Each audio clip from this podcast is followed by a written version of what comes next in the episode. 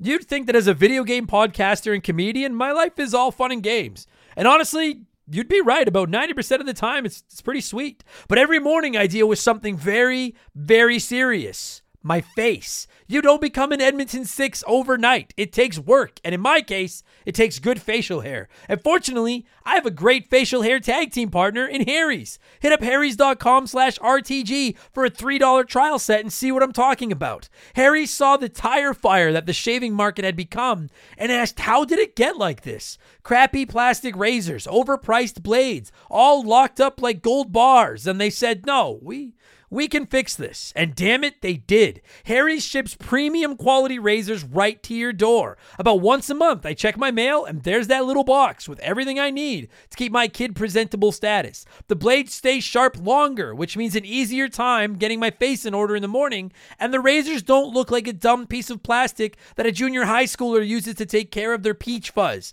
You have the facial hair of a man now. Shave like one. I actually leave my razor handle on the bathroom counter all the time just because it looks so damn classy. Harry's blades are German engineered and they're made to last. They're the best blades on the market for the best price, and you don't even have to go out to get them. Set your delivery schedule and shave like a king. I know it sounds sarcastic, but I'm being serious. I've used Harry's forever. These blades are really freaking good. Highest reviews in the industry, a money back guarantee that you're not going to need and a subscription that you can cancel anytime you want. Getting ripped off isn't funny. Switch to Harry's. Get started with a $13 trial set for just three bucks at harrys.com slash RTG. That's harrys.com slash RTG for a $3 trial set.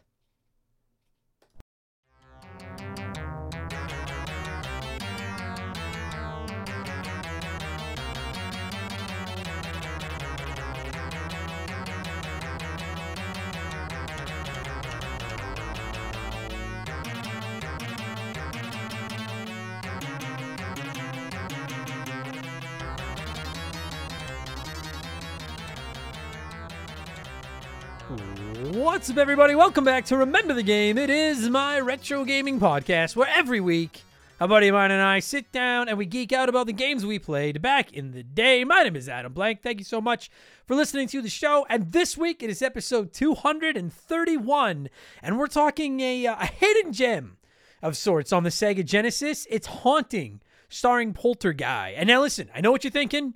I've never heard of that game. I get it. To be honest, until I launched Remember the Game, I had also never heard of that game. But one of my favorite things about this show is discovering retro games that I'd never played before. And in some cases, retro games that I never would have played had it not been for Remember the Game. And while admittedly, this game is not, you know, Gunstar Heroes, Streets of Rage 2, ToeJam and Earl, Sonic. Uh, it's not those. It's pretty solid. It's hilarious. It's very clever. It's very, very inventive. Uh, if you've never played it before, you control Polterguy, this dead, green, glowing, kind of punk rock Beetlejuice. This game has got some Beetlejuice influence to it for sure. And, and the whole object of the game is you follow this family of four around from house to house. Each level is a house. And you basically just have to scare them until they they run out of the house terrified. You've chased them all out and they're forced to move. And you need to chase them all out before you run out of like ectoplasmic goo to allow yourself to do it. And it's it's really funny. Some of the scare animations are fucking hilarious. Uh, the game feels like something that would have released as like an indie game today. You know, it's quite inventive. Uh, and I enjoyed it a lot. And if that doesn't sound scary, if you're thinking, well, that, doesn't, that sounds fun, that doesn't sound scary. It's made by EA. I know, and EA should scare everybody that's a gamer, but this was from before they were greasy. This is from the simpler times when EA was just nice and they just made games that worked and were full of microtransactions and loot boxes and crap. So, a longtime supporter of the show, Hawgzilla, sponsored this episode over on Patreon. And much like the Alundra episode from a few weeks ago, this is one of those gems I never would have found otherwise. Uh, but I'm really glad I did because it was different, it was weird, it's artistic, uh, and in a very, very good way. And we're going to get to all that in just a minute because speaking of being weird and different, uh, but artistic in a very good way, it's time for another edition of the terrifying. Remember the Game? Infamous intro. Dun, dun, dun, if you're new to the podcast, welcome aboard. Consider this your warning. Our intros are, well, they're kind of long, but they're fun and they're way less scary than watching your bed frame turn into a demon that tries to eat your face in every house that you move into, like it does in Haunting, starring Polterguy. Uh, but if you do want to skip it, if you're just here for some game chat, go about 30 minutes up the road, bada bing, bada boom you're into the game chat, all right? Uh, we have merchandise. I have to do my plugs. It's how we keep the bills on around here. We have merch. We have hoodies, t-shirts, coffee mugs, posters, all kinds of stuff. Rocking incredible art drawn by my man Joe from 4545creative.com. You can find all of that at rememberthegamepodcast.com if you're interested. It's a great way to support the show. And of course, if you don't like clothes, well, you can always just support us on Patreon because for just two bucks a month, you get two extra shows every week. You get exclusive access to my gaming news show, Game Patch, every Friday, where I look at all the biggest news in modern video games and I add my opinions and some profanity and stuff in there. And Expansion Pass drops every Thursday, and that's a different show each week. We do game rankings, console lookbacks, character retrospectives. We do some comedy episodes. There's a ton of modern game reviews over there. And this past week on Expansion Pass, it was our first episode of 2023. So we rolled out out the cliche New Year's gaming predictions episode. I locked in a dozen big, bold predictions for gaming over the next 12 months. I look back on last year's to see how I did as well. Spoiler, I did not do very well. And as is becoming tradition, here is a sneak peek of last week's episode of Expansion Pass, our 2023 gaming predictions. Reports are surfacing that the Nintendo Switch has surpassed 119 million units sold, which locks it into third on the all time sales list. Still about 35 million units behind the PS2 and the uh, DS family for those top two spots in the all time sales list. So, my first prediction for 2023 Nintendo drops the price of the Switch Lite to 149.99 US dollars and sells 20 million Switch consoles this year to bring themselves within 15 million of that record. That's now available in our archives. And this week for Expansion Pass 145, it's a new year, which means resolutions. We're making our gaming resolutions for 2023. I have some stuff I'm committing to getting to this year, as do some of our Patreons. And a year from now, we can look back on that episode and be disappointed in all of ourselves for dropping the ball. So, again, Two bucks get you two extra shows every week, plus instant access to about 300 archive bonus podcasts, all ad free, ready to go onto your phone. And there's actually, finally, I got around to it. There is a full list of every episode of Expansion Pass published at rememberthegamepodcast.com. If you're uh, a little on the fence and you want to see what it is you're getting in exchange for your $2. So you can go over there and look at that if you want. And not only to get a bunch of podcasts, you get access to our Remember the Game Discord, the chance to vote in our Patreon poll every month, the ability to submit comments to be read on our podcasts. You can DM with me, and you get a shout out and get to hear me mispronounce your name like I'm about to do to most of these people. A huge thank you to all of our newest patrons. Eamon, Trucker, Lemon Minge. Oh, that makes me cringe. Uh, it makes me cringe. I, ah, wow. Eddie Dean, 19. Jacob Yamayuchi, John Brennan, Big Chungus, Fuzzy Dunlop, Aaron Tesfar, Tsar, Sarfati, Sarfati. Sorry, Aaron, I fucked that up. Chunk of Dignity. I You don't belong around here. C Blade 30, Louis Loniuski Lonsky, Vegan Zombie 87, Victor Evans, Patrick, Mark Sneed, Kodomo Jump, Braden Beckstrand. I used to work with a Braden. I fucking hated that kid. You, you seem nice. You're not that kid. Uh, Joel White, Distorted Iris, John Medrano, Simon Russell, Tom Robideau, Adam Benebid, Tim Vitulo, Adam Shut Axe Blancs. Shut and Blancs. Adam Shut and Blancs, pardon me. J, J I suck at this. J Rome 727, Jacob Fairley, Alex Gonzalez, John C 500, Adam David Swain, The Bart, The, and Frost Eye. I hope it's not, I, I think it's Frost Eye. I don't know. Either way. Thank you all so much for support and welcome to Remember the Game Industries, patreon.com slash remember the game if you want more information about that. And finally, last but not least, you can find me on Twitch, twitch.tv slash remember the game. I get on there whenever I feel like it, play whatever I feel like, and you can come by and argue with me and do all the fun stuff. It's good times. That's enough blowing myself. Let's blow in some cartridges. It is our opening segment here on the show. I read a few comments and questions from our Patreons, usually gaming related, but not always. And we call this segment blowing in the cartridge. He blows all right. He blows big time. That's it, honey. Get into the spirit.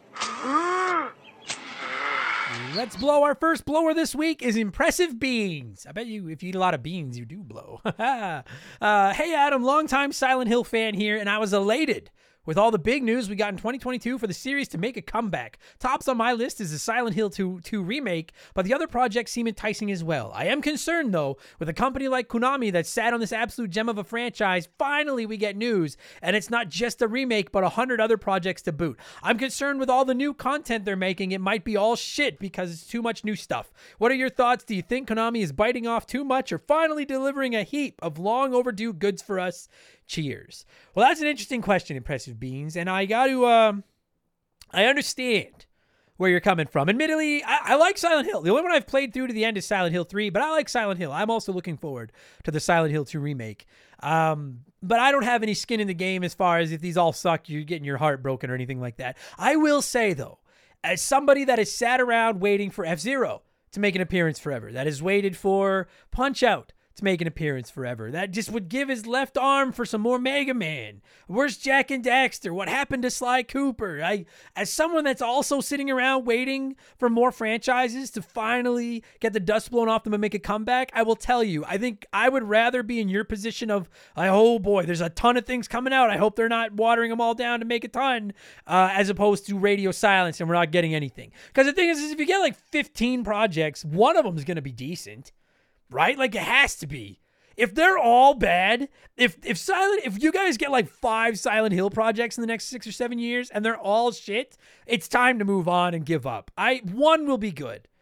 And I would happily take four bad F-Zero games for one good to decent F-Zero game. So I understand your concern, but look at it from the other side of the coin. I think you're better off. I you're better off. Just take your chances, roll the dice something will work out. I'm also looking forward to that Silent Hill 2. I got to play the original. I got to play the original before. Uh, I should add that to my resolutions list. Silent Hill. I'm going to do that actually. Silent Hill 2 will get played this year and get an episode of the show. All right. Well done, Impressive Beans. Joel White wrote in and said, Do you think they should remaster Pol- Polyb- Polybius? Polybius? Polybius? P O L Y B I U S. I put this in here not knowing what Polybius is, Polybius is, and I'm Googling it live on the show. If this was Rogan, I'd be like, Jamie, bring up Polybius. Polybius. Urban, what? Polybius, Polybius is an urban legend concerning a fictitious 1981 arcade game. The legend describes the game as part of a government run, crowdsourced psychology experiment based in Portland, Oregon. What the fuck is this? Gameplay supposedly produced intense psychoactive and addictive effects in the behavior in the player. These few publicly staged arcade machines were said to have been visited periodically by men in black. What the fuck? By men in black? Yes. I don't even know what the fuck else this is. Yes. Yes, I yes, they should remaster it, Joel White. And if you are a representative of the government and you're just trying to get me on board, I will. If you'll let me meet the aliens, I will use this platform to brainwash people into playing a remastered Polybius. What the hell have I never heard of this? Okay, we got to get through this show faster so I can read about this Polybius project. What the fuck? Wow. Thanks for writing in, Joel, you fucking weirdo. That's insane.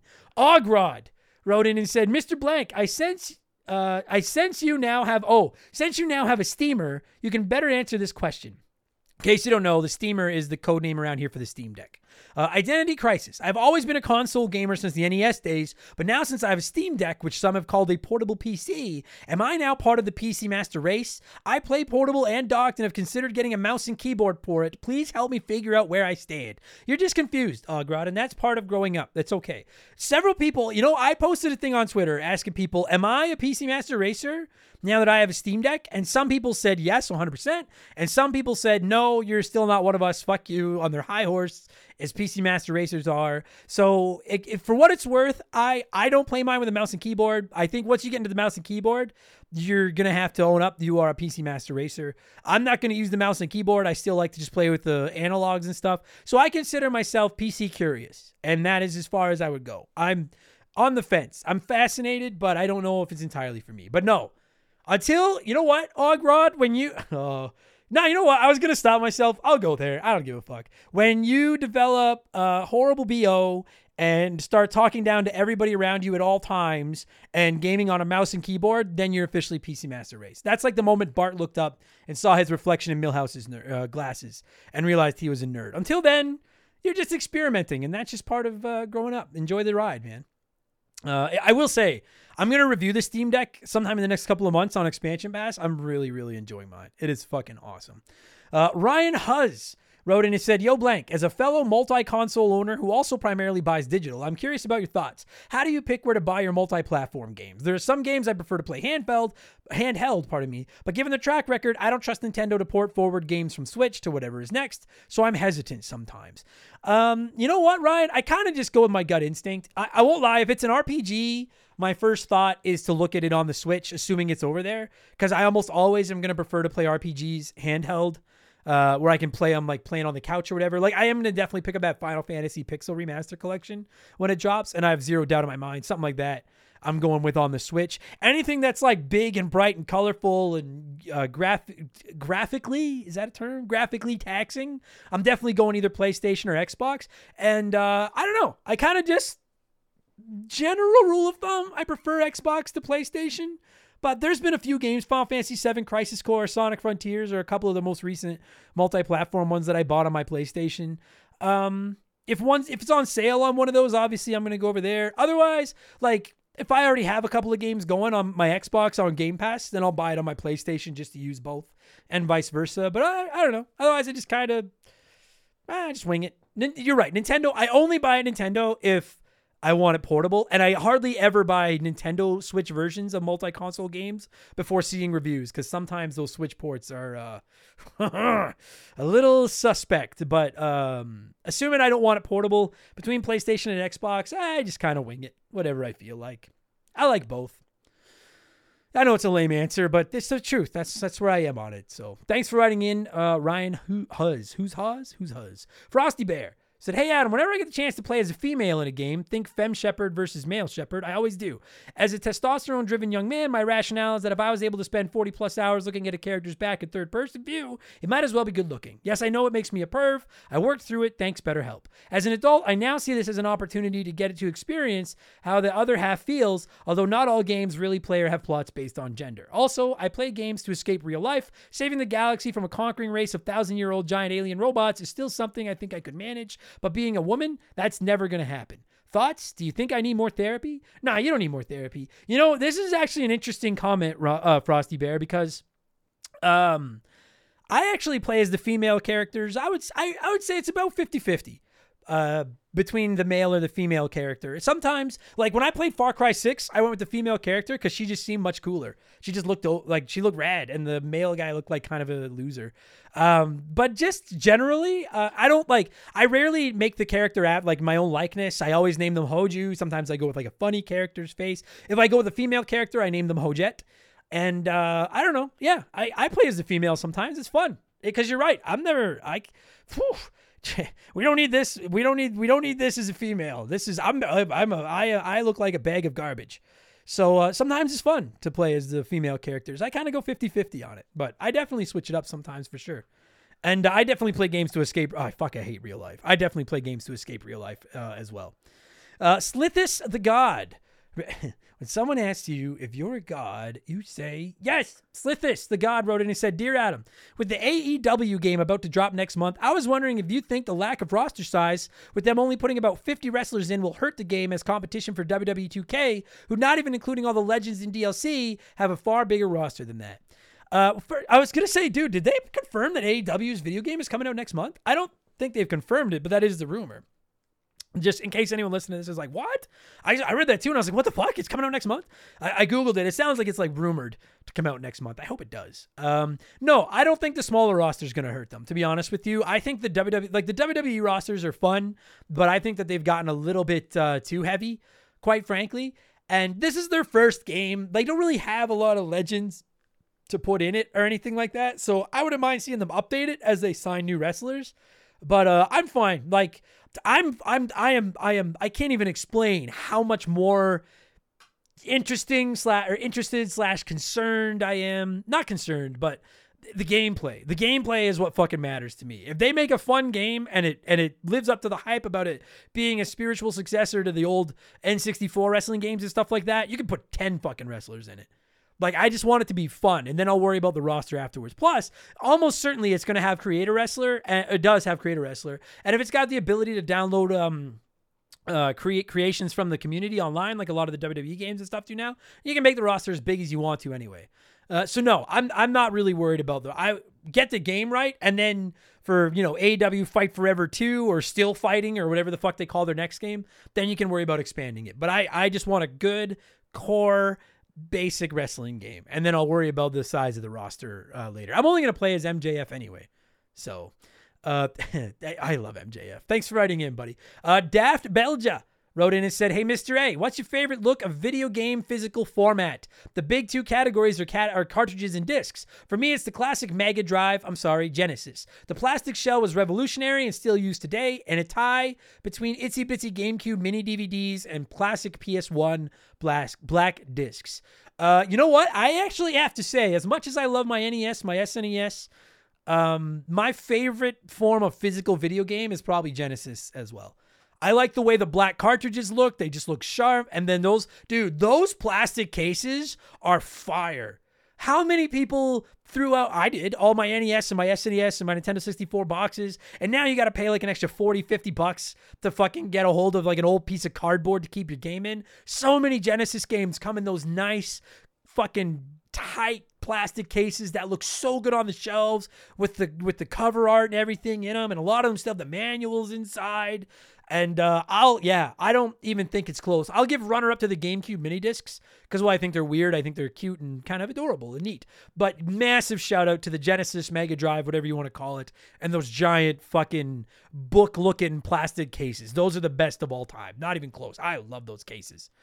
Uh, thanks for writing in Daft. And finally before we move on, as always, it's letter time. It's letter time. Chris Hill and no relation to Hank Hill, I assume, wrote in and said, Hey Adam, first time poster. What are your thoughts on companies releasing new generation consoles too early to keep up with the competition? There are, sev- there are several years between generations, of course, but the PS2 was still releasing games in 2014 when the PS4 was released a year earlier, and the games looked less polished, of course, but not two generations behind. It makes me think as the technology is older, developers learn about creating for it and get better at it. Look at Mario 1 and Mario 3 for a quick example. I can't help but wonder what the true potential of older consoles would be if they focused on them for a bit longer rather than churning out new ones just to keep up with each other. How good would Xbox 360 games have gotten if they didn't have Sony breathing down their neck for market share an extra se- for an extra seven or eight years? It was a bit long winded, but thoughts.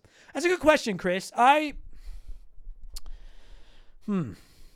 I mean, the thing about it is like once I mean like we all know mean, Nintendo's kind of gotten on their own cycle. Like the Switch came out I mean, I think it's because the Wii U was such a disaster. God bless the Wii U, but that was a disaster. So they launched this the Switch halfway through the PS4, Xbox One cycle, and now the PS5, Xbox Series, everything are two years old, and the Switch probably still has another year or two left. And I think Nintendo now forever is going to be launching mid-cycle, and I think that's a great spot for them because I think by the time the new Switch console launches, say end of 2024, for example, uh, the PS4, 5, and the Xbox Series, everything will be four years old. People that want one, for the most part, will have one. Then the Switch is the hot new item, or the next Switch, or whatever. And then after that thing hits about four years old, now the PS6 and the Xbox Omega or whatever the fuck it is come out. And now those are the hot new items because everyone that wanted Nintendo consoles. And Nintendo's kind of positioned themselves to be a companion console to Xbox and PlayStation. So I think they're in a great spot. But as far as Xbox and PlayStation, yeah, they're they're always launching like they launched what like days of each other this past generation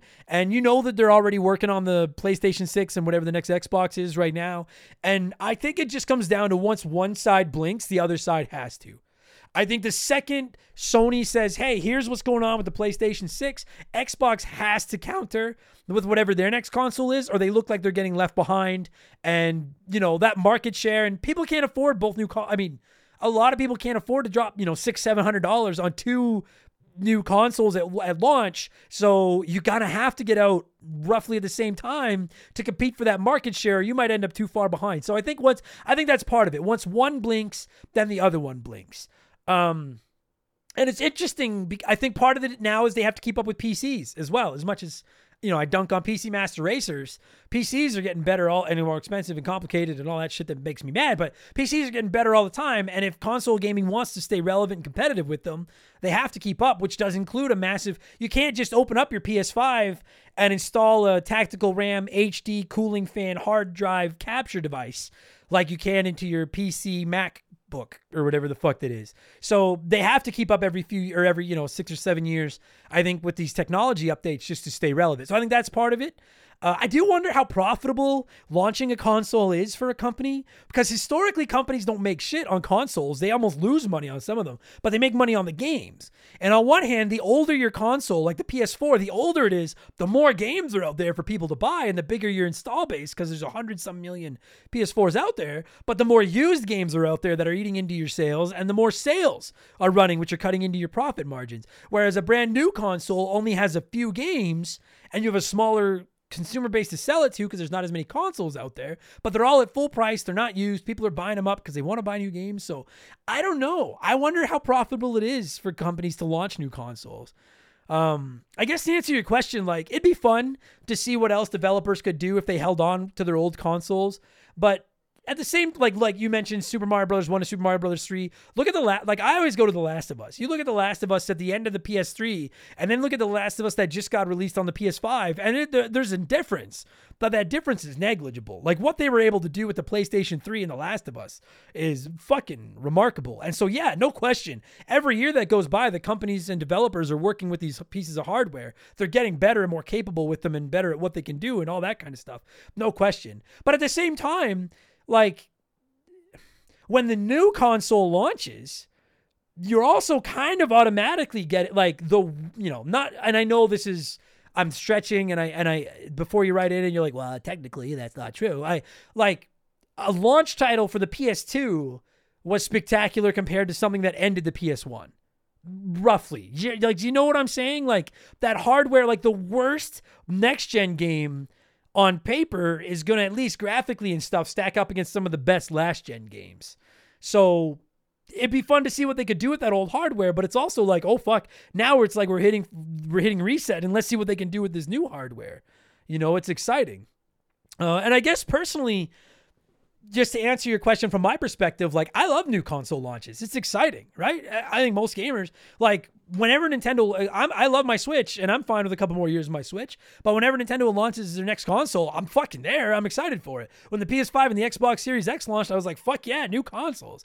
So I, I want them. I don't want them. I want to make it to the six year mark. I my personal rule of thumb is I want six years out of my consoles, give or take you know, I can live with five good years, but I'm looking at that six year mark. After that, I'm like, I have we had some good times, um, but I'm trading in for a new model. I want the next one. So I don't know. I don't know what the right or wrong answer is. Personally, as long as we get past six years and I got a lot of good games, it doesn't bother me too much. But I get what you're saying. Anyways, holy fuck, we're at 25 minutes. We gotta fucking get moving here. Uh, let's. Thanks for all the submissions, everybody. Let's change things up and get into our smash hit segment, the official game show of Remember the Game Industries. It's Play One, Remake One, Erase One.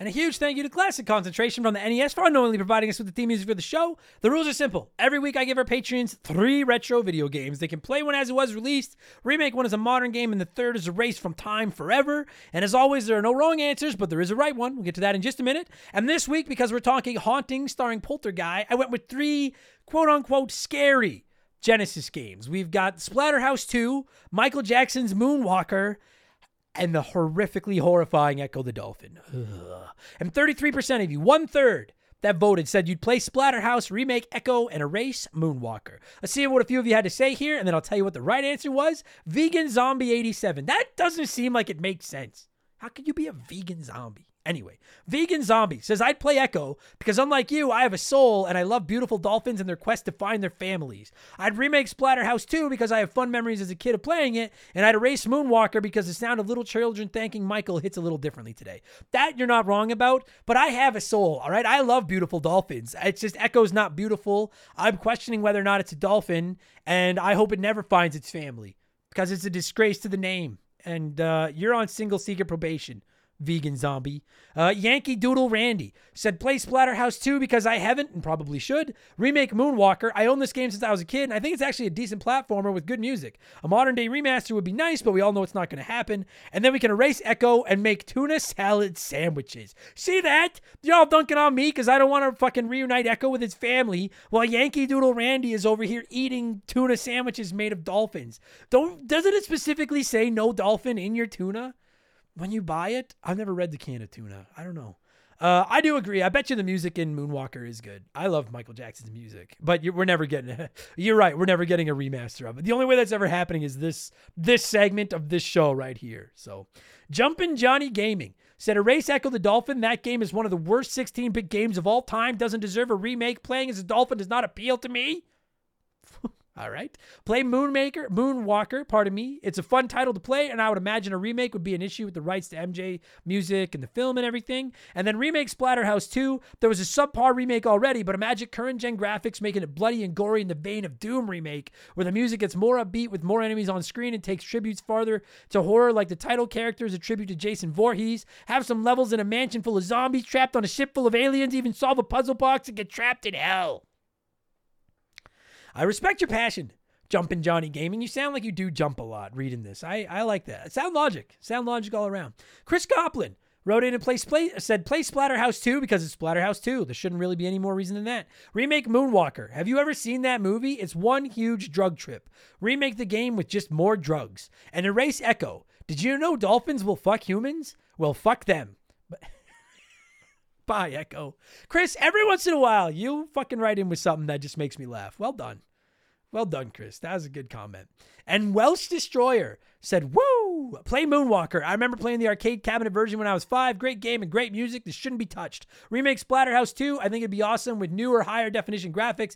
And erase Ecco because fuck that miserable dolphin.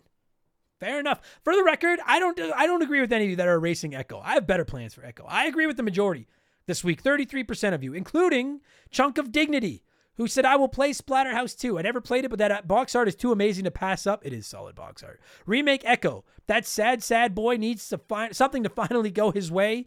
And Erase Moonwalker, erase Moonwalker, pardon me, that bad guy. Fair enough. Uh, I myself will play Splatterhouse 2 because I agree. Fucking the box art looks fucking sick, and it's in one of those Sega Genesis cases we were just talking about. It looks awesome. I would remake Ecco the Dolphin because I still to this day think there's a good game in there. It's just stupid and obnoxious and too hard, and I hate it. But it could be fun, and I like I like dolphins, and the new graphics could be cool. And then I'd erase Moonwalker because I like Michael Jackson's music, but there's a lot of baggage there, and the game just looks stupid. So I would erase it. That's simple. Uh, thanks everybody that wrote into play Play One, Remake One, Erase One. As always, what have I been playing? And then we'll get into Haunting Starring Polterguy. I'll tell you all that after potentially a quick word from our sponsor. If you're hearing this, you're probably a gamer. And for our kind, nothing is as precious and valuable as our save files. Have you ever experienced the loss of a save file? It's soul crushing. Dozens, maybe hundreds of hours of work gone like that.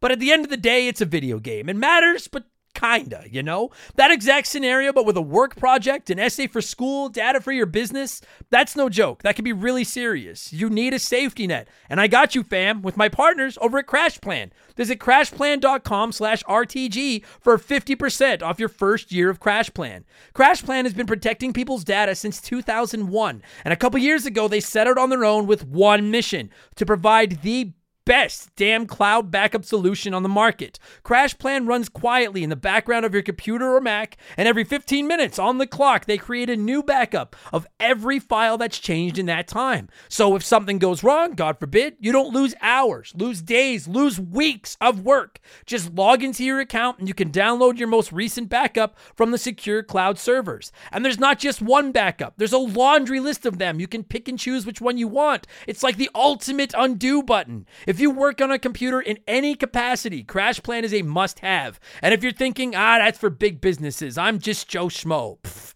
CrashPlan protects Joe Schmo. They offer a ton of plans and tiers. So there's a crash plan for everyone from small one person businesses like me to you fancy businesses and offices with staff and free donuts and all that stuff. Time is money. Why wouldn't you protect your work? Spreadsheets, diagrams, videos, art, podcasts. CrashPlan has you covered. Don't let data disasters slow you down. CrashPlan has your back and keeps you moving. Go to crashplan.com/rtg for 50% off your first year of CrashPlan. That's crashplan.com/rtg for 50% off your first year. Back up better with CrashPlan. Or maybe not. I don't know. Maybe we don't have a sponsor this week. I never know how it works anymore. Anyway, what have I been playing over the last week or so? Uh, Final Fantasy VII Crisis Core. I can't remember if I mentioned last week that I finished it or if I finished it since I recorded last week's episode. But I have finished Final Fantasy VII Crisis Core. Really liked it. We'll be reviewing that in Expansion Pass in February. I started playing Marvel's Midnight Suns.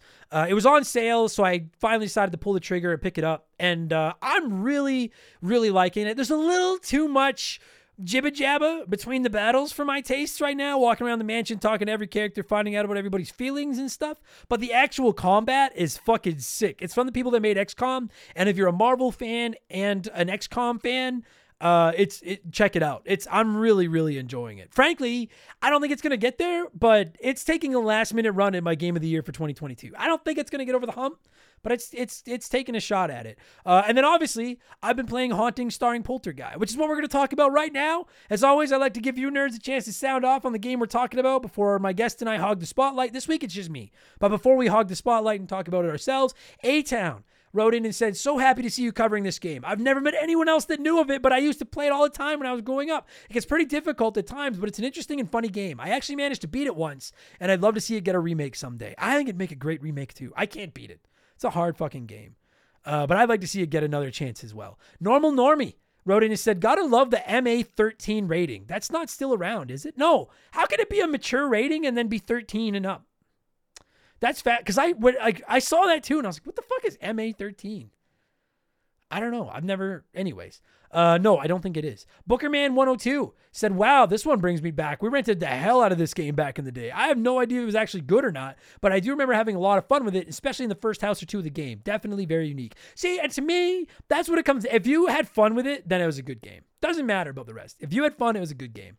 The big deal said, fuck yes. I discovered this game on the Sega channel back in the day and absolutely loved playing it. The animation was great with a bit of charm to it. So I had so much fun going around to the different rooms of the houses to see what I could interact with and what they could do. Such an underrated hidden gem that not enough people have heard of or played, but I have so much nostalgia for it. I agree minus the nostalgia and the Sega channel, because I, I have no nostalgias for those. I do think it's a hidden gem. And I do think it's frankly a bit of a tragedy that more people haven't played it. And I hope that this podcast puts it in people's uh, uh, sites because it's a good game. Biddy is the last comment this week. Biddy said, Hey, Adam, I have been waiting for you to cover this one. This is the game that prompted me to look into emulation. What a hidden gem that no one seems to know about. Being raised on 80 slashers and tales from the crypt, I have loved all things horror and spooky related for as long as I can remember. Naturally, this game was right down my alley. The controls are not great, especially when you end up in that dungeon type thing. Admittedly, it can get rather repetitive pretty quick, but there's a certain feeling of rebelliousness that came along with sneaking around causing mischief. That family and their over the top reactions were hilarious, and to top it all off, Polterguy was one cool cat. This is definitely a game where the memories and novelty outweigh the actual gameplay for me. But for someone who now has over 20 years of experience working in the haunted house industry, the ability to look back and see how that path may have started for me is priceless. There's a haunted house industry? I'm not trying to be. I didn't know that. Wow, interesting. Uh, well said, Biddy. Yeah, if you're a fan of the old 80s slashers and stuff, this game is a must play. If you like just weird retro games, this game is a must play, and it's not available anywhere. So this is one of those ones where I just give everybody carte blanche, no judgment, emulate the fuck out of it. I did. Um, it's the only way you're going to get to play it. And I hope more people do. And I hope this episode convinces you to. And it's time to talk about it. I'm going to cue up some haunting music and when it stops, Hawgzilla and I are going to talk about why he loves this game so much. And then I'm going to share my full thoughts on Haunting, starring Polterguy, which originally released on the Sega Genesis sometime in 1993. Enjoy the podcast, everybody. Let's go.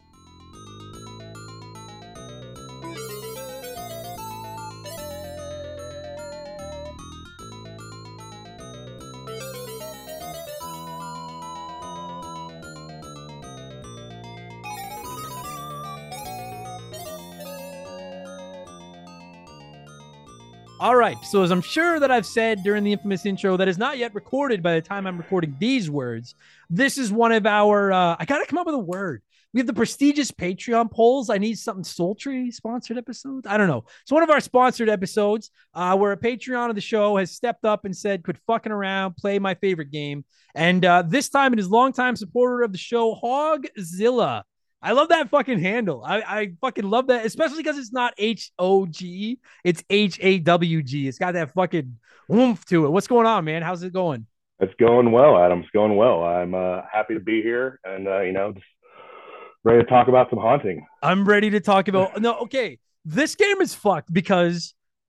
I, listen, I'm not. I'm not going to beat around the bush. A lot of people haven't heard of this game. This is kind of Oh, yeah. a kind of a It's, unique uh, game. it's in the weeds. That's for Yeah, sure. absolutely. And I had heard of it because I've used it in some play one, remake one, erase ones and stuff before, but I didn't really know anything about it until I finally, when you sponsored it, I finally sat down and played it. This is a weird fucking video game. So before we get into talking about the game or anything, uh, the fuck, there's there's got to be three trillion video games out there. Why haunting? Starring Polterguy. I feel like I got to throw the full title in there. Why this? Yeah, the, the, the starring Polterguy, uh, it should just be called Haunting, but I don't know why it is. Uh, Yeah. um, Uh, yeah, you're right. I, I feel like they were Uh, trying to make Polterguy into like a mascot. It just didn't work. I don't know. I feel like they for sure. Um, man, so I would uh, go to Blockbuster uh, every Friday, and um, you know, mom would let me get a game, and I liked scary games, Yeah. and I saw on it, you know, I looked on the back, it, it looked interesting, and then it had the the MA thirteen, uh, you know, logo on the Sure. bottom for you know the the ESRB, which not very many Sega games had and you know, I was like, oh, this could be, you know, kind of violent and awesome. And it was one of the most unique, weird, cool experience games I've ever ever played. It's Uh, it- there's nothing that I like it. no, and it's so funny that it's got that mature rate because I'm like, it's not scary. Like, I mean, I like I get that like it's like the you look at the box art and you're like, holy fuck, that looks terrifying, but like it's more funny. I, I'm not gonna put in the South Park Conker's Bad Fur Day level, but like this game is fucking hilarious. It's it's super unique, and then there's like also some super violent scares that they just put with you know a lot of digitized blood for but back in the day that was really not a thing very Yeah. much, Yeah, especially I- for Sega. I mean, there was, you know, obviously like Mortal Kombat and Splatterhouse, but not every Yeah. game had that. Agreed. Yeah, I've never played like if you've never played it like in in in 30 seconds or less, the basic concept is like you control a Poltergeist, this fucking green ghost, uh, and he's like haunting this family. Uh, and basically you just like the, the game is only four levels, and each of the four levels you go to a new house that this family has moved into, and you just have to scare the four members of the family enough that they all run out of the house screaming, and then you go to the next house and the next house and the next house. And like when I first started playing it, I was like, what the fuck is this? Because it's that literally is all it is. Is just you Yeah, hopping into it. like you- so I'll ask you then, like you said you rented it because you thought it was scary. I'm I, I like it. So I don't want you to think that I'm like I'm dunking on your game here. I like it. But like, do you like this game? Like what a I- weird game. I do like it. I, I, I just like, I think back in the day, you know, not knowing what all the little traps were going to do was what kept me playing it. Yeah. Um, you know, and I, I tried to go to every room and get every trap, which is super hard to do because you, the ectoplasm runs out way quicker than I think it needs to. Um, yeah. Yeah. and- like and, like again, if you never played this game, like you have this finite amount of time. You have like Yep. a timer that's your ectoplasm, and you have to use it to haunt items to scare the members of the family to run them out of the house. And every time you you you, you use an item or whatever, your your fucking plasma is always dropping. Yeah. And it's, it's never not dropping. No, and it's constantly running out. And I actually want to agree with you on that. Like I beat the first house the first time I played it, and I was like, this is easy. But now after a dozen or so attempts, I can't beat this fucking game. No, I, I have never been able to beat it. It's well, I've got to the, and back in the day, I got to the final boss. And I could never beat the boss because your ectoplasm is constantly running out. You Yeah. have to go into the dungeon and get more stuff, more ecto, and then not die in the dungeon and back to the boss and not die there. And just like, oh, I don't, yeah, I can never do it. Yeah, every time you run out of plasma, you go to this like cave, this dungeon where you have to run around and pick up plasma. But while you're picking up plasma, everything's fucking attacking you, and you're losing your health. And it's just like it. It seems so easy. Like at first, I was like, "How do you die?" And then I was like, "Oh, that's how. that's how you fucking die." Because I started dying a lot. Fuck me, um, dude. One other, you know what? Maybe is the scariest thing about this game. It's from Electronic Arts, Yeah, that that also blows my mind that right? 3CS Electronic Arts made this super weird indie game. uh, I looked up the instruction manual beforehand, and it actually has the pictures and the like a brief description of the developers of the game Yeah. and like what they like to do in their pastime.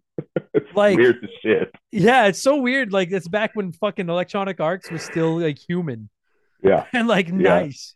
Um yeah, fucking I couldn't believe it when I saw this game was from EA because like like I was saying to you off air, this game plays like an indie game. Like I would like I, I would pay 10 bucks for this as an indie game now.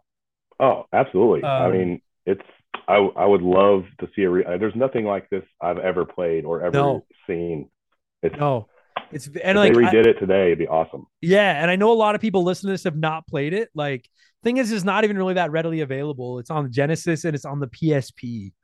Um, Yeah. I'll, I'll be straight up honest. Like, I emulated this one. Like, this is not an easy to find game, but like, this is gaming history. This is something like I love when I find a retro game like this. That's just like I- I've never played some. Like, I can't even think of anything else that's like this. Oh man, Like- it's it's it's wild, and you know, I uh I bought I, I broke down and bought it on a, a, a cartridge back in the day, and I still have my my original cartridge. I bought That- off eBay probably like three years ago. Uh, that warms my heart. There's nothing like picking up up. physical copies of your old games is fucking money. Um, I wanted to ask you, so like the thing about it is you hide in these like you can like bring up the map of the house and you hide and then you scare the members of the family and their scare level goes up and then as they get more scared they become more likely to run out of the house. Is there like I maybe you don't know either, but like I found no rhyme or reason as to where they would run. I'd get so frustrated sometimes because I'd keep scaring a member of the house, and instead of them running out the front door, they keep running back to the living room, and back to the hallway, then back to the living room, and the whole time my ectoplasm is fucking dripping down, and I'm like, just, just go out the fucking door. Like, it, it's. I'm not saying it's bad, but like, am I stupid or is there? Is it no, they're they're so like the, the best way to that I have found is you know there's four members of the family. There's the uh, dad, the mom, the sister, and the the brother. Yeah, You just have to hammer. You can't. You got to follow one around and scare them in every every Yeah. room. You can't like go from the mom to the son, you know, to the dad. And they, it seems like they only run to like three or four rooms when the house is way bigger, which is kind of frustrating because you know most of the traps I'd say probably 85% of the traps or scares are unique, which I thought was super awesome yes. as well. I I think by far that's the like that's the selling point of the game, and that's the most the most admirable thing about it is like if you've never played it, I was reading there's something like almost 400 different scares or something in this fucking game, and like some of them are hilarious. Like Yes. some of them are like you know you hide in a picture and then they look at the picture and the picture moves and changes or whatever. But like some of them, like you can go into the TV where the news is on, and then the news broadcaster comes to life and his head breaks through the top of the TV and he like fucking have you got okay i'll get into my favorites later have you got there's gotta be you have to have some there, you have to They're, have they're for sure. Uh, the toilet usually is hilarious to me. It's like this little demon that crawls out of the toilet and then either throws pieces of shit at you or eats it. that keeps the streak alive. That's two weeks in a row that we've talked about something to do with shit or shitting your pants or something on the show. So that's yes keep the streak alive. I don't know how we're gonna do that next week but i'll figure that out then. Um that's your favorite you think the toilet? That's that's probably my favorite. It's just super like random and funny. And then there uh like there's uh you open the there's one where you open the car trunk and there's just like a bunch of body parts and there's blood everywhere, which is you know would be terrifying in real life, but it's in uh uh you know eight bit or sixteen bit, so it's yeah very comical. Yeah, no, I I actually really like their the animations of the family too. Like when Oh, they yeah. get scared. Oh fuck me, man. Like and like and the and the graphics are like like they almost look like I, I mean I, I don't know anything about PC gaming, but like they almost look like old PC like King's Quest fucking graphics. Like Yeah. blocky people, but it works. It's Like- like, whenever the the mom gets scared and her pants just fall down and she like looks at the camera with Yeah. there was there was like big ass black underwear. like and like you can tell what everything is you can tell what you're interacting with it's got that like it's one of the first like isometric like that like so many games have that that view now from like the corner like the corner of the room like that hades like i always called the hades view now yeah. but like i don't remember a game before i guess snake rattle and roll maybe is the only other one i could think of that had that weird view back then that was very unique it's a very unique it almost plays like a board game. Like, did you ever play 13 Dead End Drive? That's what this game reminded me of. I never did, but it Oh. sounds sounds pretty badass. Stupid. It's so stupid. but that's what this game reminded me of. What a weird fucking game that you just like. That's it. There's no other enemies. The dog is a pain in the ass, but The dog is the entire like it'll make your ectoplasm go down more if it barks. And if it Yeah. like if you're in a main room and you're trying to scare that one person in that main room, it'll just sit there and bark and bark and it'll Ugh. cut your ectoplasm by like a third every time it barks. That dog is a piece of shit. It is. I love. I'm literally scratching my dog's head, Molly, as we record this. Uh, I love dogs more than I like people, but that dog is is the worst, the fucking worst. And he's like the the only thing is- that can see you. The people can't see you, but the dog can. yeah. Fuck. Yeah. Fucking little shit. And there's a there's a way in later levels where you can actually possess the people and scare the other people, which I've never done, but I read about. oh no shit. Oh my god. Because there's Yeah, like magic could- spells and shit. Yeah, yeah. There's you can get like a, a magic dog food, so the dog will get distracted, and then you can get like a uh, package that'll like open up and it'll like explode in their face to like really scare them. It's such a like I know most of you listening are never gonna play it. It's not readily available. It's not on anything. Look up a, like you can beat it in an hour. Like there's like if you're good at it. Like there's walkthroughs, there's playthroughs online where people have beaten it in an hour. Uh, I've probably put fucking ten hours into it and can't fucking beat it. But um, it's worth looking up. Like it is. I- I dude in 231 episodes of this show it is among the most unique video games we've ever covered it is fucking It's, fucking it's a super hidden gem uh, on the Sega, and It you know, it's the the box art was cool, and then you know the the MA13, whatever Yeah. the recommendation was. I was like, there's not very many games that have this, so I'm gonna slide this one by my mom because she has no idea what it is.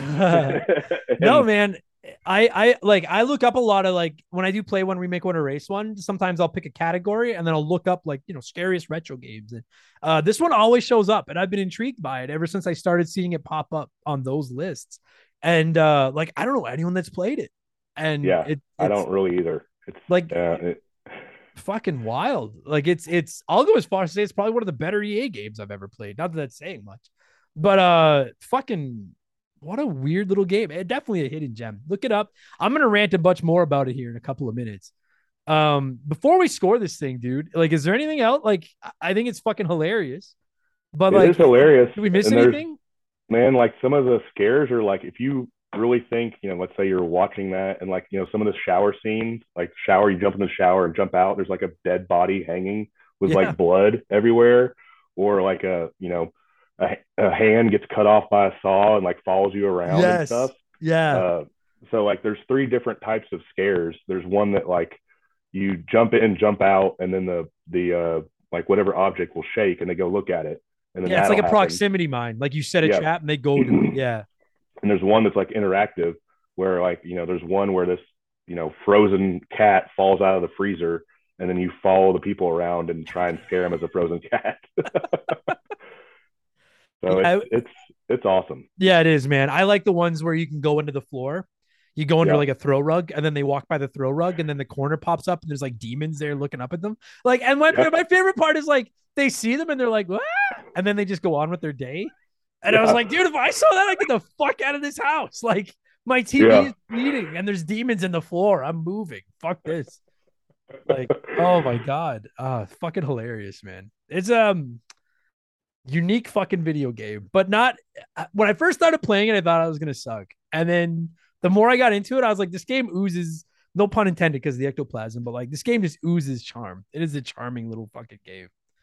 yeah yeah, i wish it was more available like you said you got to emulate it or you got to i mean i i paid too much for my copy i mean it's not right? like you're not going to break the bank but it's it's around a hundred it was uh, like a hundred bucks and i was like you know what this is nostalgia out the ass i have to i loved it as a child i have to i had to buy it So, Totally. And I think that's an aftermath. like that's just part of, of retro gaming in the 90s.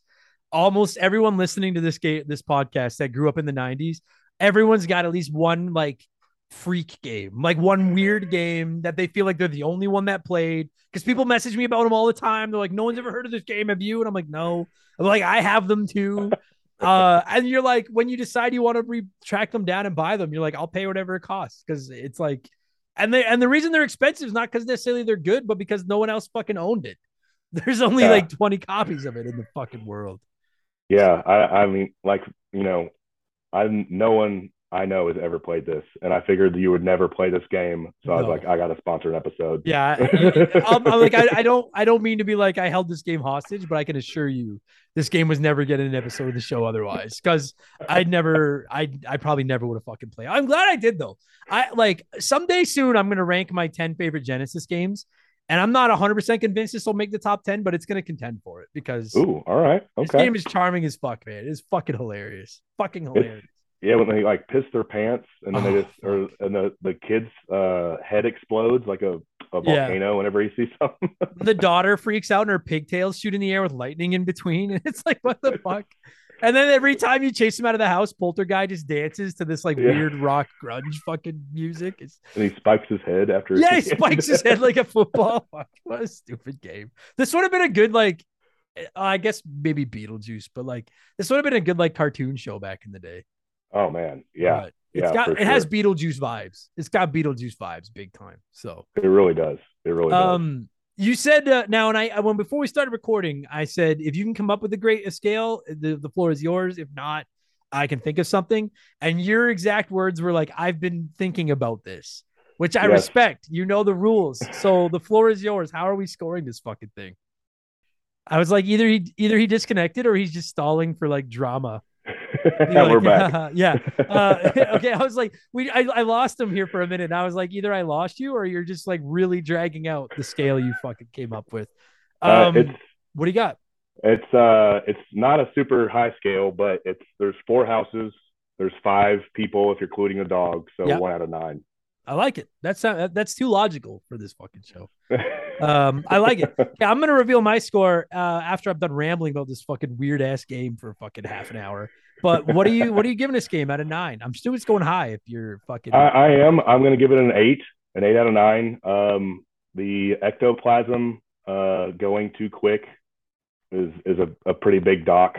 Yeah. Um, it's like if you're not knowing what to do and you're like, you know, the dog's barking, you can get stuck in a house for a long time. a long and, and- yeah, you can a long And there's no uh, no password system. So if you die in the dungeon, which the dungeons can get pretty tricky with those arms, yeah you know, grabbing you and, and hurting your health, yeah. you go back to start. There's like, no this- starting Oh, at the fuck. uh at the same like if you get to the third house and die at third house, you don't start over at the third house. I know. I was at the first house. I was livid when I fucking died in the because the thing is is like I assume in, in theory you could play forever as long as you can keep going into the dungeons, picking up the ecto and not taking enough damage to die. Like you could Yeah. just there's infinite lives until you run out of that you know that health at one time and then it's over. But no, I agree. Like, but at the same time, I think without that, it would have been too short a game. People would have beat it in like a day and then, you know, would have gotten mad at it. And fucking, I'm sure if they re-released it now, they EA would fucking charge you like 9.99 per ectoplasm drop or fucking something like that to buy For every new scare, it's a tw- it's twenty dollars. Yeah, ex- dude, uh, it would totally work as a mobile game by EA today because they'd be like, "Want to keep playing? Buy three fucking ectos or whatever." Anyway, um, so out of nine, all right, eight out of nine. That's a good fucking score. Yeah, man, um, it's uh, it's it's close, close to my heart. So you know, nostalgia is definitely going to bump it up. Uh, but the ectoplasm uh, going too quick and uh, having to start back over every time you die at the very first house, and then you know the traps get repetitive at the first house because you want to see the new traps. Yeah, So it's uh, it sucks going back to the first house. I probably Yeah, played the does. first house a hundred times if I had Yeah. to guess in my A- lifetime. After two or three runs through the first house, you're like, I fucking hate this goddamn house. Like, I'm scared of this house. I just want to get the fuck out of here. Um, well, listen, man, I appreciate you sponsoring this episode. And as always, I like to give people a chance to plug literally anything that they want uh on the show. So the, the world is listening. There's there's hundreds of thousands of nerds listening to you right now. So don't fuck this up. But what do you got Oh. going on? Where can people find your uh, your your uh, shenanigans?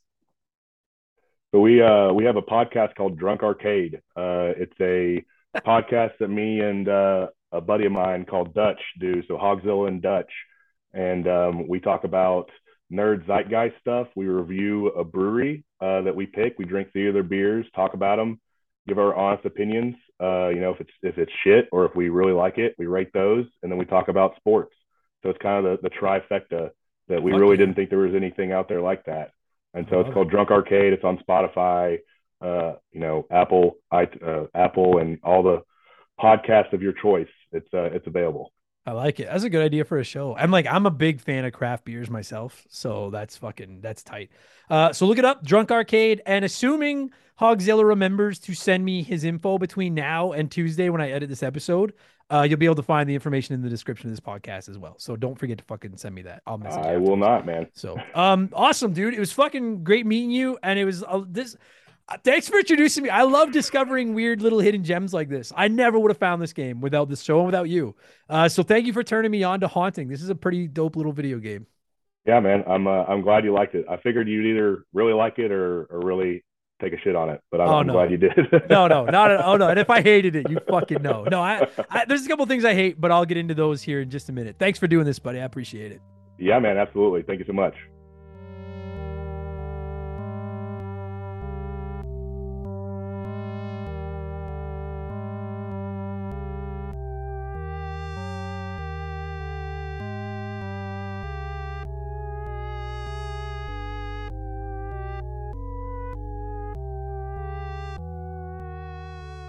That song reminds me of the the brown noise.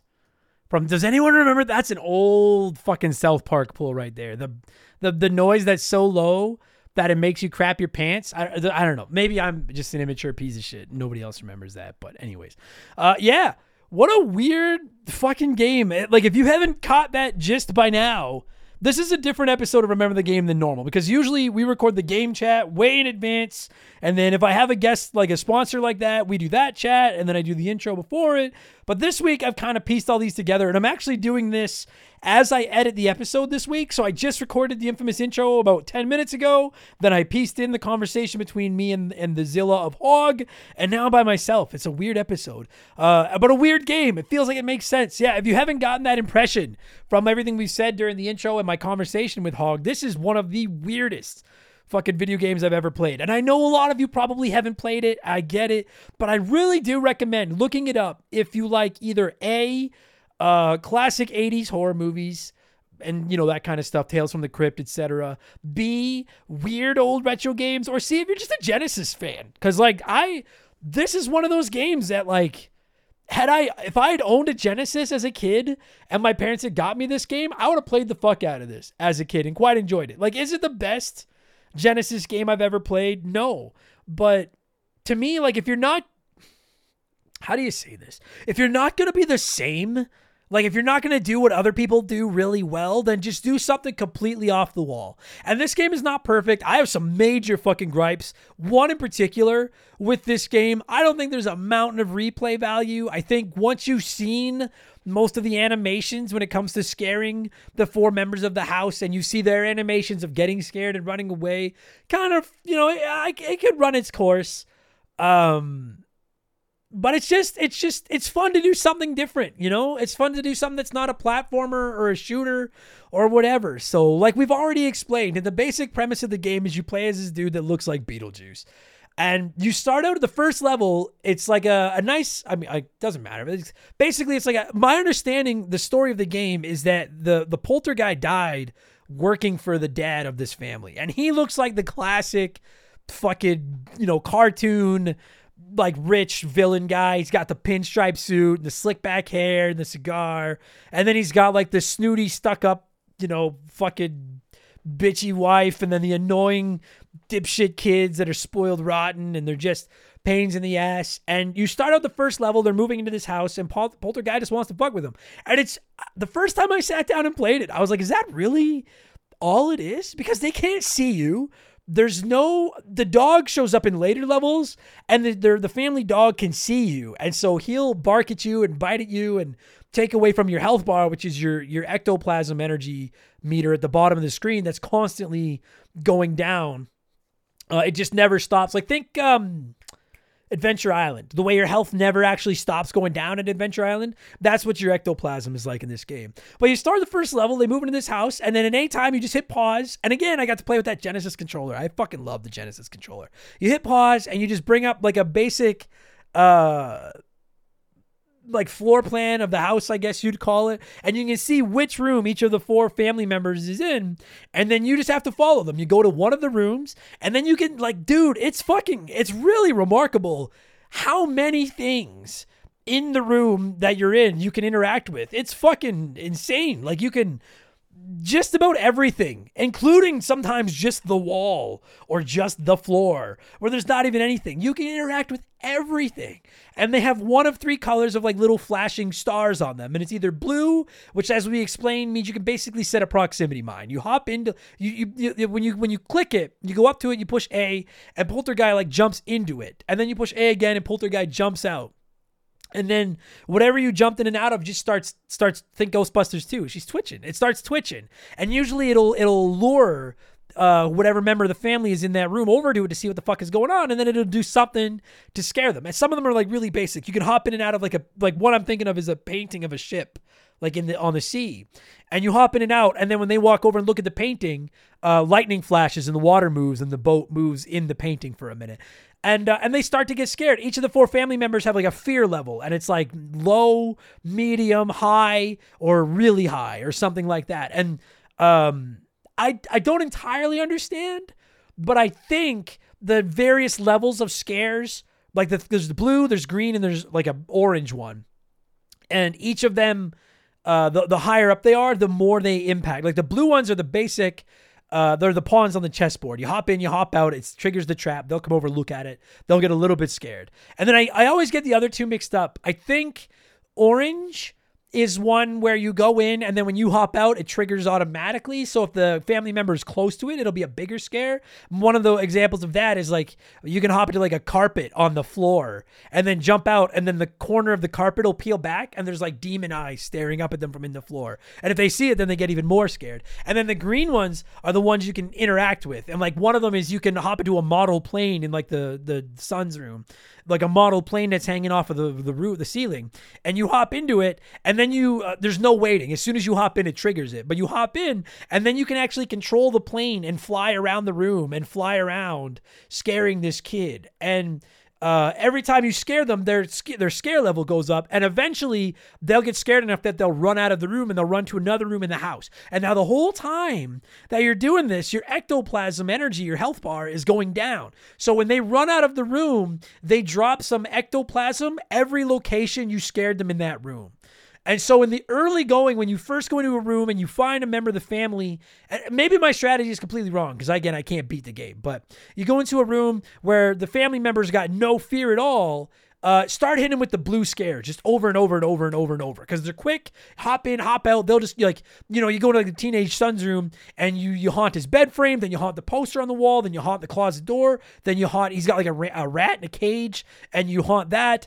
Um, and after four or five, he'll run out of the room scared, but then you can walk around the room after he's gone and pick up all the different goo, and then you follow him. And uh, and now he's in another room and then you start triggering more scares there. And eventually you'll get their scare level up to like really high is what i think it says like the fourth level of scared. And uh, the higher their their scare level is the quicker they'll run out of the room. And the object of the game is to try to get them to run out the door of the house. And i and i don't quote me but i i think if they're in a room with an exit, because usually the, the houses have multiple exits. There's two or three doors that lead out of the house, and the rest of the doors in each room or hallway lead into more rooms or doors in, or more rooms or halls in the in the house. If they're in a room or a hallway where there's a door that'll take them out to the street, and you set them to really high and scare them enough that they run away, they'll go out the door to the street. And once they're out the door to the street, they're gone. You don't have to deal with them anymore. Then you pause the game, look at the menu or the map, find the next family member, go there, and start it all over again. And uh, again, that's all that. And like at its most basic premise, that's it. All it is is you have to scare the four family members enough that they all, once you've scared all four of them to the point where they've all ran out of the house, then they move to another house. And Polterguy, being the piece of shit that he is, follows them to the new house and scares them all over again. And you just do it over and over. And it, I guess one of my, like, my major complaint with this game and this might just be me sucking at being a ghost. Like maybe maybe when I die, I'm gonna be a really bad ghost, and I'm not gonna be able to scare anybody. And I want you all to know too, I am gonna fucking haunt the shit out of some of you. And I'm not gonna tell you who you are, but yeah, like if I ever die, let's say I die in, in 15 years, and you find out like, oh my god, you remember that guy that used to host that shitty retro video game podcast? He's dead now. Well, if all of a sudden there's just somebody like your room just smells like farts all the time and all your bananas seem to have one bite out of them. Uh, that's me, and I'm haunting you, and you fucking deserve it. But you won't know who it is until after I'm dead. But anyways, uh, maybe I'm just not good at scaring people. But one of my major, my majorists, my biggest gripe with this game is that like there doesn't seem to be any method to the madness of where they go when you scare them. And maybe I'm wrong in that. But what I mean is like, say, so in the first level, the girl, the daughter, is in her bedroom. That's usually where you start scaring her. And then once you get her scared level up enough that she runs out of the room, she can either go into the bathroom or she can go out into the hallway or the living room, I think. The living room, pardon me. Um, and now neither of those rooms have an exit out of the house. The bathroom, you can either go back into the girl's bedroom or you can go through it into the boy's room, the son's room, and his room has an exit out of the house. Or she goes out into the living room and then there's like two or three exits from there, but none of them actually go out of the house. And what I found frustrating is that you need to get them out of the house as fast as humanly possible because you're on this constantly like even if you pick up all the ectoplasm from scaring them all because it costs you some ectoplasm to use all these traps and everything um you, you're you're you i don't know if you ever fill up your ectoplasm back to where it was like you're always going to be lower than you were when you came in or 99% of the time at least your your health bar is going to be lower than when you came in you might replenish some of the ectoplasm you wasted in that room trying to scare them but you won't get it all back and so you're on a you're in a race against the clock. That's what the challenge of the game is. Is you need to get all four of them out before you run a. And I'll explain what happens when you run to the ectoplasm in a minute. Because I actually really like this part. But the problem is they just seem to randomly run out of doors. And I ran into situations where I would have them at their maximum fear level, and I would do every I would fucking use the I would because you can use the door frames as one of the like you can like go into the door frame and then the door frame kind of um uh like morphs into almost like a a perch with like a gargoyle on top, and and that scares them.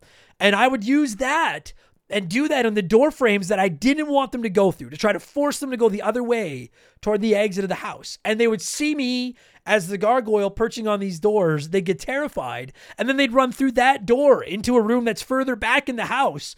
And every time they do that, you're like, fuck? Because now i need to follow them back into the deeper parts of the house try to get them back out to the hallways that i then need to get them to go out of the other side of to go into the rooms that then lead to the exits. Do you know what i mean? Like sometimes you need to force them to two three or four rooms to get them into a room that has an exit out to the street. And then once you get them into the room with the exit out to the street you're just praying that you scare them to the point where they go out the door to the street as opposed to back into the house. And uh, maybe there's like a strategy to it that I couldn't figure out, but that was at first that didn't even bother me because the scares really are the name of the like the scares steal the show. The scares are fucking hilarious. And and they're we'll get I'll get more into the animations in a minute. Some of my favorite animations because they're fucking awesome. But after a while, you just start getting frustrated because you can see you're like, I still have to get the mom and the son out of this fucking house. I'm at like 25% ectoplasm, and every fucking time I put the run on one of these two, they're just running back and forth from the bedroom to the living room, from the bedroom to the living room, from the bedroom to the living room. And it's like, for the love of Christ, go out the other door of the living room that takes you into the kitchen where there's a door to the backyard where I can try to get you out of this fucking house. And I, if there's a strategy to it, I couldn't figure out what the fuck it was. And it just oh my god, it started to just wear on my fucking patience. But that said, I still really enjoyed it, and I think. I mean, maybe after a while you would hit a point where you're like, I don't give a fuck about the scares. I actually want to beat the game. Every time I played it, I wanted to beat it, but I was just having a really good time scaring the shit out of these people. Uh, because the fucking animations of the scares are fucking hilarious. And I'm going to get into those in just a second. But first, hopefully, this doesn't scare you. I'm going to pause for potentially just a quick word from a sponsor. This show is sponsored by BetterHelp. Podcasting's a weird job because I talk to you nerds all the time. Every day, I tell you all about my life, the good and the bad. The ugly, I kind of keep that offline. And it's not that I don't want to talk about it. I'd love to talk about it. I just need to pick and choose who I talk to. We all have stuff that just lives in our minds, rent free, 24 7. Talking about them can really help because the longer you keep something bottled up, the more likely it is to blow. You've heard me say it before, and you're going to keep hearing me say it. Therapy is the way. Therapists can be that ear to bend when you really need to get something off your chest and don't know who to talk to. And BetterHelp is a great way to go about it. I don't BS you guys. I don't say I've used something if I've never used it. I've personally talked to a BetterHelp therapist about the stuff going on in my personal life, and I genuinely found it helpful. To have someone to talk to that doesn't have any skin in the game, that can just listen and try to help me come up with a roadmap to get through the tough times it's just invaluable. It has seriously really helped me. I've talked to my therapist through video, and you can do it that way, or you can do it over the phone, or even just over chat. And they give you as many schedule options as possible so you can work a session in around your life. It's licensed therapy, as convenient as it gets. Get it off your chest with BetterHelp. Visit betterhelp.com slash remember the game today to get 10% off your first month. That's betterhelp, H-E-L-P dot com slash remember the game. Or maybe I scared them all away. Hopefully, there was a sponsor in there. Anyway, yeah, the scares really are the focus of the game. And uh, I think that the developers, and I don't think it was a big developer team, like Hawgzilla mentioned, they actually talk about the game developers in the manual to the game, which is fucking weird. And credit given to EA. Like, we all dunk on EA now, deservedly so, the greasy motherfuckers. But this is back in like, NA, this is NHL 94 EA. This was good. This is good, happy EA. This is not scary EA. And uh, I think they deserve a lot of credit for going as far as they did with all these scare animations because the graphic style of the game really does look old. Like it doesn't like I, listen, I have never hidden the fact that I admire the way some Genesis games look. I think the Sonic games look great. Streets of Rage is fucking fire. Uh, ToeJam and Earl looks good. Gunstar Heroes is gorgeous. Ecco, much as I hate Ecco the Dolphin, I'll never deny the game looks spectacular. This game looks older than the Sega Genesis. This looks like a PC game. Like if I didn't know what this was from, and I'm not dunking on this is not me slagging PC like normal. I would guess this is like an old PC, like a King's Quest style game. Everyone's made of blocks and it's really primitive looking. It's got that isometric view. The but but I will say like what they're able to do with these graphics and to make all the scare anime, it's very rare you can't tell what this scare is. And some of these scares are fucking hilarious. Like I mentioned when I was talking to uh, to Hawg. You can hop into like there, there's a TV where like the news is on, and you hop into the TV, and then the news broadcaster like breaks through the TV uh, you open the fridge and like a fucking skeleton head comes flying out and starts floating around the screen. You can haunt a flower pot and a bunch of giant hornets will come out of the flower pot and start chasing them around. There's like trophy cases that you go into and then they just start dripping blood. You can turn couch or like tablecloths into blood. Demons come out of the fridge uh, or out of the floor. You can turn record players into these giant scary robots. You can turn a guitar into a snake. Like the top, I don't know, is it called the neck? I'm sorry, musicians. I don't know what the technical term of a guitar is, but the long part with the little twisty things at the top and the twisty things that turns into like a snake head and crawls toward it. Like there's, I think the it says something like there's 300 some different animations, and it, and I will like if it was the same 20 scare animations, I don't think this game would work. I think it would get old too fast. You'd be because as it is, it does start to get old going from house to house and just trying to chase these four people out of them. But what kept me playing and kept me interested was always wondering like, oh dude, like I can't wait to get to the next house so I can find some new items that I can use to fucking scare these people with. I can go to the, you know, there's a table saw in the garage where you cut off your arm and it's idle hands and this fucking arm is chasing the dad around the garage. Like it's really the scare animations are really funny. And not only are the scares funny, but the the people's reactions to being scared are maybe even better you know like uh, like we mentioned there's one where like the dad jumps out of his pants and he's got like the classic white boxers with the hearts on them and he like freaks out and then he pulls his pants up you know the mom will freak out and it looks like she's wearing like a red dress but I guess it's like a skirt and a blouse because her skirt will fall down and then she'll pull it up. She's got a wig that flies off her head and then it turns out she's bald and then she'll like pull her wig back down. All of them will like stand there shaking their knees and they'll piss their pants and the floor will, you know, get covered in pee and then they'll run off. The daughter has these two pigtails that shoot up in the air and lightning bolts bounce in between them and like she looks like she's being electrocuted. Uh, the scares themselves are fucking hilarious. And then after a while, they panic and they start running away. So that's the basic gist of the game. All it is is you go from house to house trying to scare these four people enough to get them to run out of the house. And if you're thinking, well, that sounds really easy, I thought so too because I beat the first house the first time I played it and didn't really have any difficulty. And I was like, well, this isn't that hard. Uh, but that ectoplasm meter is constantly on its own ticking down. Again, think Adventure Island. I think that's a great comparison, is the health in Adventure Island. And then on top of that, once you get to the second level, the family's dog can see you. None of them can see you, but the dog can. So the dog's always barking when it finds you and following you around. And when it's barking at you and fucking trying to bite you and your goddamn health is dripping down, plus these fucking weird Beetlejuice looking head things show up and they want to eat the ectoplasm that the people drop when they run out of the room for being scared.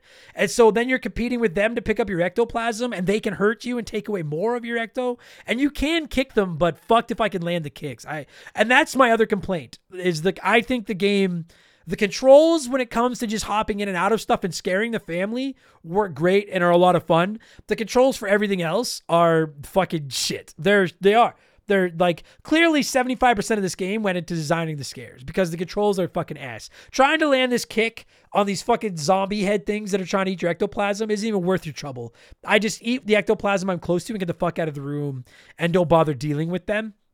Uh, there is a boss at the end of the game, um, which apparently is also very difficult to hit. I've never gotten to them, so I can't deal with that. Uh, and then there's the dungeons, which is the other half of the game, the under the house kind of, I assume halfway to hell uh fucking dungeons. And you go there every time you run out of ectoplasm up in the main house, which is your your health, you get dropped into this dungeon. And it's still the isometric view and they look really cool. Uh and what you have to do is just pick up ectoplasm will be dripping from the the the ceiling and you just have to make your way through this dungeon jumping up and down off there's no like you can fall into a, like holes will open up because there's tons of things in these dungeons trying to hurt you. There's caskets that open up and bats come flying out. There's hands that punch their way through the wall and reach out and try to grab you. Holes open up in the ground and try to suck you in. There's all kinds of things that can hurt you. Uh, there's no way to like fail from platforming. But like when when uh, Polterguy jumps he doesn't just jump like Mario. He does like a fucking full blown, like trying to dive for the end zone, end zone, like jump. And uh, it can be really frustrating because sometimes you have to jump up a level or down a level, and it can be really easy to miss those jumps because you can't jump standing up against it or you won't make it. You have to be far enough back that Polterguy can get his jump off. But if you're too far back, he won't make it up there and he'll fall short. And then you have to, and while you're trying to pick up this ectoplasm, it's constantly disappearing. It falls from the ceiling. You have a few seconds to pick it up and then it disappears. Um, and you have to pick up enough of it walking through this dungeon that eventually you'll trigger uh like an animation that'll open a door and and if you can pick up enough of the ectoplasm basically the game continues. It gives you back a full bar of health sends you back up to the house and you can keep going. And then you keep going trying to scare them out of the house while your ectoplasm runs down and every time it hits zero you get sent back down to this dungeon where you have to go around and pick up a bunch more ectoplasm without running out of health. And while you're in the dungeon you have a separate health bar. It's not your ectoplasm. There's a portrait of Polterguy and as you take damage, the portrait gets smaller and smaller and smaller. And it never, as far as I can tell, it doesn't really fill back up. We talked about that a little bit too. So, like, say you go down the first time you run out of ectoplasm, and you will, Say the first time you run out of ectoplasm, you go down to the dungeon, you get hit three times, and your portrait shrinks by like 25%. Then you pick up enough ectoplasm, go back out to the house, scare a couple of people. Say you scare them all out, you get sent to the second house, then you run out of ectoplasm, you sit back to the dungeon. You're already missing that 25% of your portrait, and it, as you go on in the game, the dungeons are getting harder, and you're trying not to take damage while also trying to pick up enough ectoplasm to fill up your meter to get sent back up to the house. And that's where you get game overs. I don't think you can get a game over up in the, the main world, in the real world, in the house, scaring people. Where you get game over, it is constantly running out of your ectoplasm, getting sent down to the dungeon, getting hit by everything in the dungeon. And you will get hit. Again, that's the other big complaint is that it just doesn't control well. It's really, really slippery. It works when you're up in the main house and nothing can really hurt you and you're trying to scare these people. But when you're trying to avoid enemies and do a little bit of semi-precise platforming and pick up stuff, it's it's like the worst ice level you've ever played on. And it's hard to tell where the collision comes in and where you're going to take damage, and it can be really frustrating. And uh, eventually, you'll you'll probably run out of health down there in that dungeon. And when you run out of health in that dungeon, that's game over. And like Hawgzilla mentioned, no continues, no lives, no password system. It's only four levels and then the final boss against the, the dog. But those levels can take a long time and it can be really frustrating. Like I got to level three once. That's the furthest I've gotten is house three. Then I died. And then instantly, boom, boom, title screen, you're back in house one and you're back to the slow process of scaring these people and get them out of the house again. And what does kind of suck and does get old is that once you've played, because you had to play that first first house every time you play the game. You know all the scares inside and out. There's no surprise left. It's kind of just going through the motions. Do you know what I mean? And it's not like a, a Sonic where you're like, oh, I got game overed back to Green Hill Zone, but I love Green Hill Zone. Let's go have some fun. Once you know all the scares, the houses kind of become less fun. Uh, unless you're trying to speed run it, I guess. So after I like when I game over on that third level, I I was a little bit perturbed, and I was like, all right, well, you can go fuck yourself then. I'm done with this. Um, yeah. So that I guess that's my other big complaint. And then in addition to uh having to bring yourself back to life every time you go into the dungeon, uh, there's like magic spells down there that you can pick up. And I didn't really use them too often, and maybe that's why I can't beat the game. Some of the spells are really cool. You can do like a mega scare that'll instantly fill them up to like really high scare level and chase them away. You can do one where you, uh, I think, fill up your ectoplasm automatically. You can do one where you put down a bowl of dog food, and then the dog is interested in the food, so then he leaves you the fuck alone. And maybe that's part of the reason I couldn't beat the game, and maybe I need to get better. Uh, maybe I just kind of suck and I just need more practice to figure out how to use those spells better. I don't know.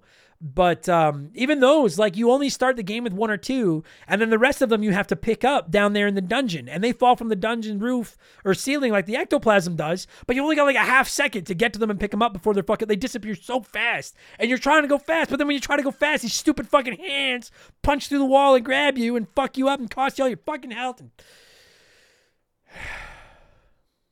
stupid fucking stupid a fucking a game. Uh, so I, I don't know. Anyway, that's really all the game is. Like I I, I said to Hawg, this isn't going to be a long episode because there's just really nothing else to it. You just go from level one to level two to level three to level four, trying to scare these people out of the house. But but all that said, I I do think, like I said, it's a very blocky looking game, but the graphic style works. Uh, you can tell what everything is. It's very entertaining to look at. Pretty charming little game to play. I enjoyed it. I'm I'm shocked that it hasn't been re. The only time it's been re-released that I can tell is uh, an EA collection on the PSP, I think, in like 2006. And uh, I'm floored that I'm like, dude, like EA's got it sitting here. Fucking call up Nintendo and be like, yo, put it on Nintendo Switch Online, Genesis.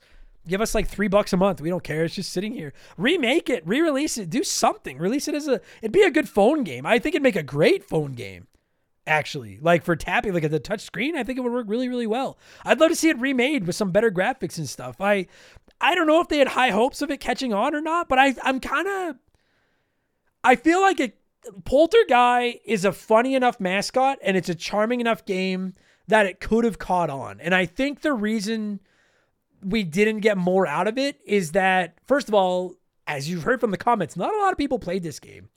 Uh, which is really too bad. And secondly, I it's pretty shallow. It's fun, but like it doesn't have the replay value of any of the games I've already mentioned. You know, ToeJam and Earl, Sonic, Streets of Rage, Gunstar Heroes, Shinobi. You know, some of my favorite Sega Genesis games of all time. Uh, this doesn't have the replay value of it. Once you know all the scares, it, it frankly can get it can get kind of boring. Like this isn't the type of game you're going to sink 60 hours into. As a kid, dude, this is one of those games that like if I had rented this game as a kid, I would have played the fuck out of this. And my brother and I would have just fucking laughed and laughed and laughed because the scares are so funny. But as an adult now, like I played it, I probably played it a dozen times. I probably put a good 10 hours into this game. And it was fun, but I was like, I don't want to play that fucking first house again. Like, and I guess I could use save states, but like it could have really used a password system. You know, like it's got a high score thing, but like all the old games, the high score resets every time the game resets and stuff. It could have used something because there's just that first house becomes so tedious. And it's not like, you know, the first level of Mario or Sonic that you can run through in 30 seconds because you know it. It can still take you 10 or 15 minutes to get these four people out if they won't cooperate, and won't run the right fucking way. And that can get really goddamn annoying. So, uh, controllers are kind of weird. It's a little slow, gets repetitive, but it's charming as fuck. It's and like not only is it charming, it's really really creative. It's like this plays like an indie game today. You know, where they're like, let's go outside of the box and let's try something completely different. And I, even when it's a game I don't love, I really like it when games try to do something different. And this game does, and it's going to get bonus points out of me for that because I respect any game that just tries to think outside of the box a little bit. So, very funky little game. If you're never going to play it and uh, you've heard this and you're fascinated, there's quite a few Let's Plays of it on YouTube. Most people can beat it in about an hour. Uh, so, you can see the whole game pretty quickly if you want to see what it's all about. I recommend looking it up. You don't need to watch the full hour. Look it up. This is Barn. This is a hidden gem on the Sega Genesis, and I I like it is a deep, deeply, deeply hidden, and uh, and that's too bad because it's a really fun little game. If I was gonna score it, uh, Hawgzilla said our scale was out of nine. I'd probably give it about a like I want to give it a seven, but that just feels too. I'm gonna give it a six. Like it's better than it's better than bad. Uh, it's good. It's clever. It's funny. The first time you play it, it'll charm the fucking socks off you. But minimal replay. Uh, I'm glad I didn't go out and spend, you know, no offense, Hawg, because I know you did. I'm glad I didn't go out and buy like a physical copy because like I don't think I'd want to play it that often. Uh, but I'm glad I experienced it. Fucking uh, neat. I can't think of another game like it. I can't think of another video game that I've played that's like this. I I swear to God, this game is Beetlejuice, and they were just like, well, we can't get the rights to Beetlejuice, so let's just invent our own character. So look it up. You'll see what I'm talking about. Really fun little game. I am. Uh, I'm gonna queue up some tunes here. And when they stop, uh, I'm going to say my thank yous and uh, shout out some Patreons and uh, get out of here. Massive shout out to Haunting starring Polterguy. Funky, funky little game from an era where EA wasn't scary.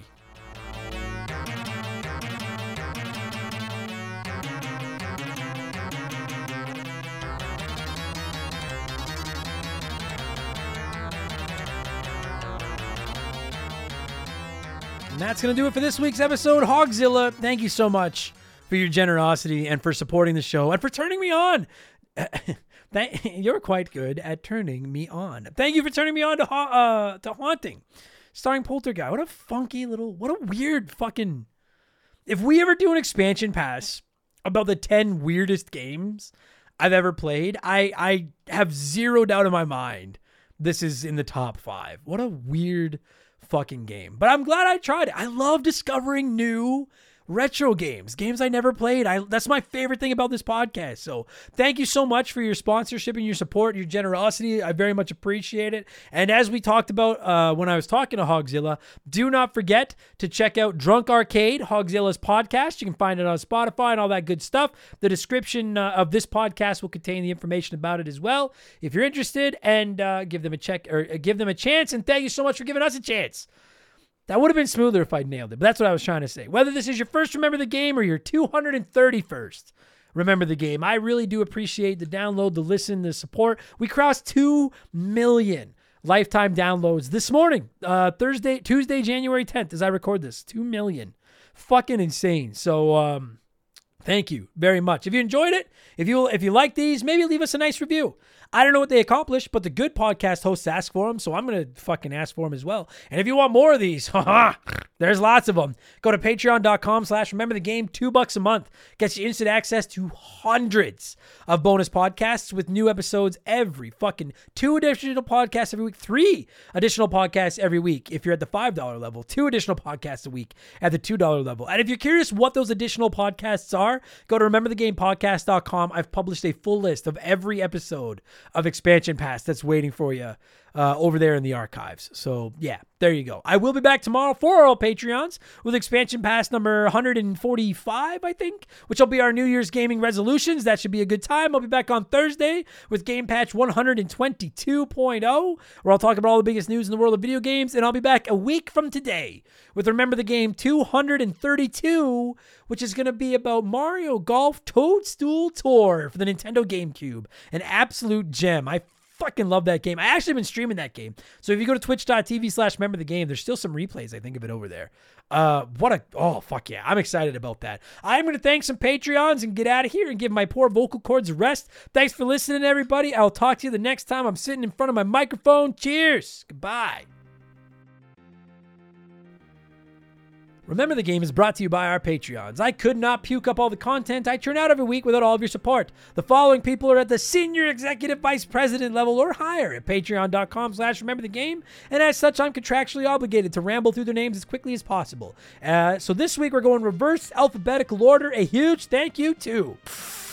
Zonko 504, Zane Donovan, Zamatos, Zach Shepard, Zach Coiner, Wyatt the Surgeon who's not a surgeon, Row, Wolf Magic 21, J- Wolfgang, Darren, West Gen, Welsh Destroyer, Works for Me, Tyler Bauer, Tunable Power, Tristan Anderson, Triple, Trevor McKee, Tonebone Swiss, Titan 420, Timothy Zabrinsky, Timothy Exuberant Turtle, Thomas Smith, Deer End, The Stone Shooter, Stud Still Smash, Stephen Parnell, Steve Dalk, Squints, Squeak Nuts, Solomon Soto, Slick Rick, Sleeper Hit, Skillaroonie, Sharonic, Shorzy, Sean Ramos, Scary Terry, Sam Wright, Sam Carpenter, Ryan Perry, Ryan Maurice, Ryan Kinchin, Russell Aldridge, Romaldo Marquez, Ruben Elizal, Elizal, sorry, Ruben, Ruben Eliz, oh, bleh. Dude, I just did this whole episode in one sitting, and now I'm trying to do these in an order I'm not used to, and this is fucking hard. Ruben Elizald.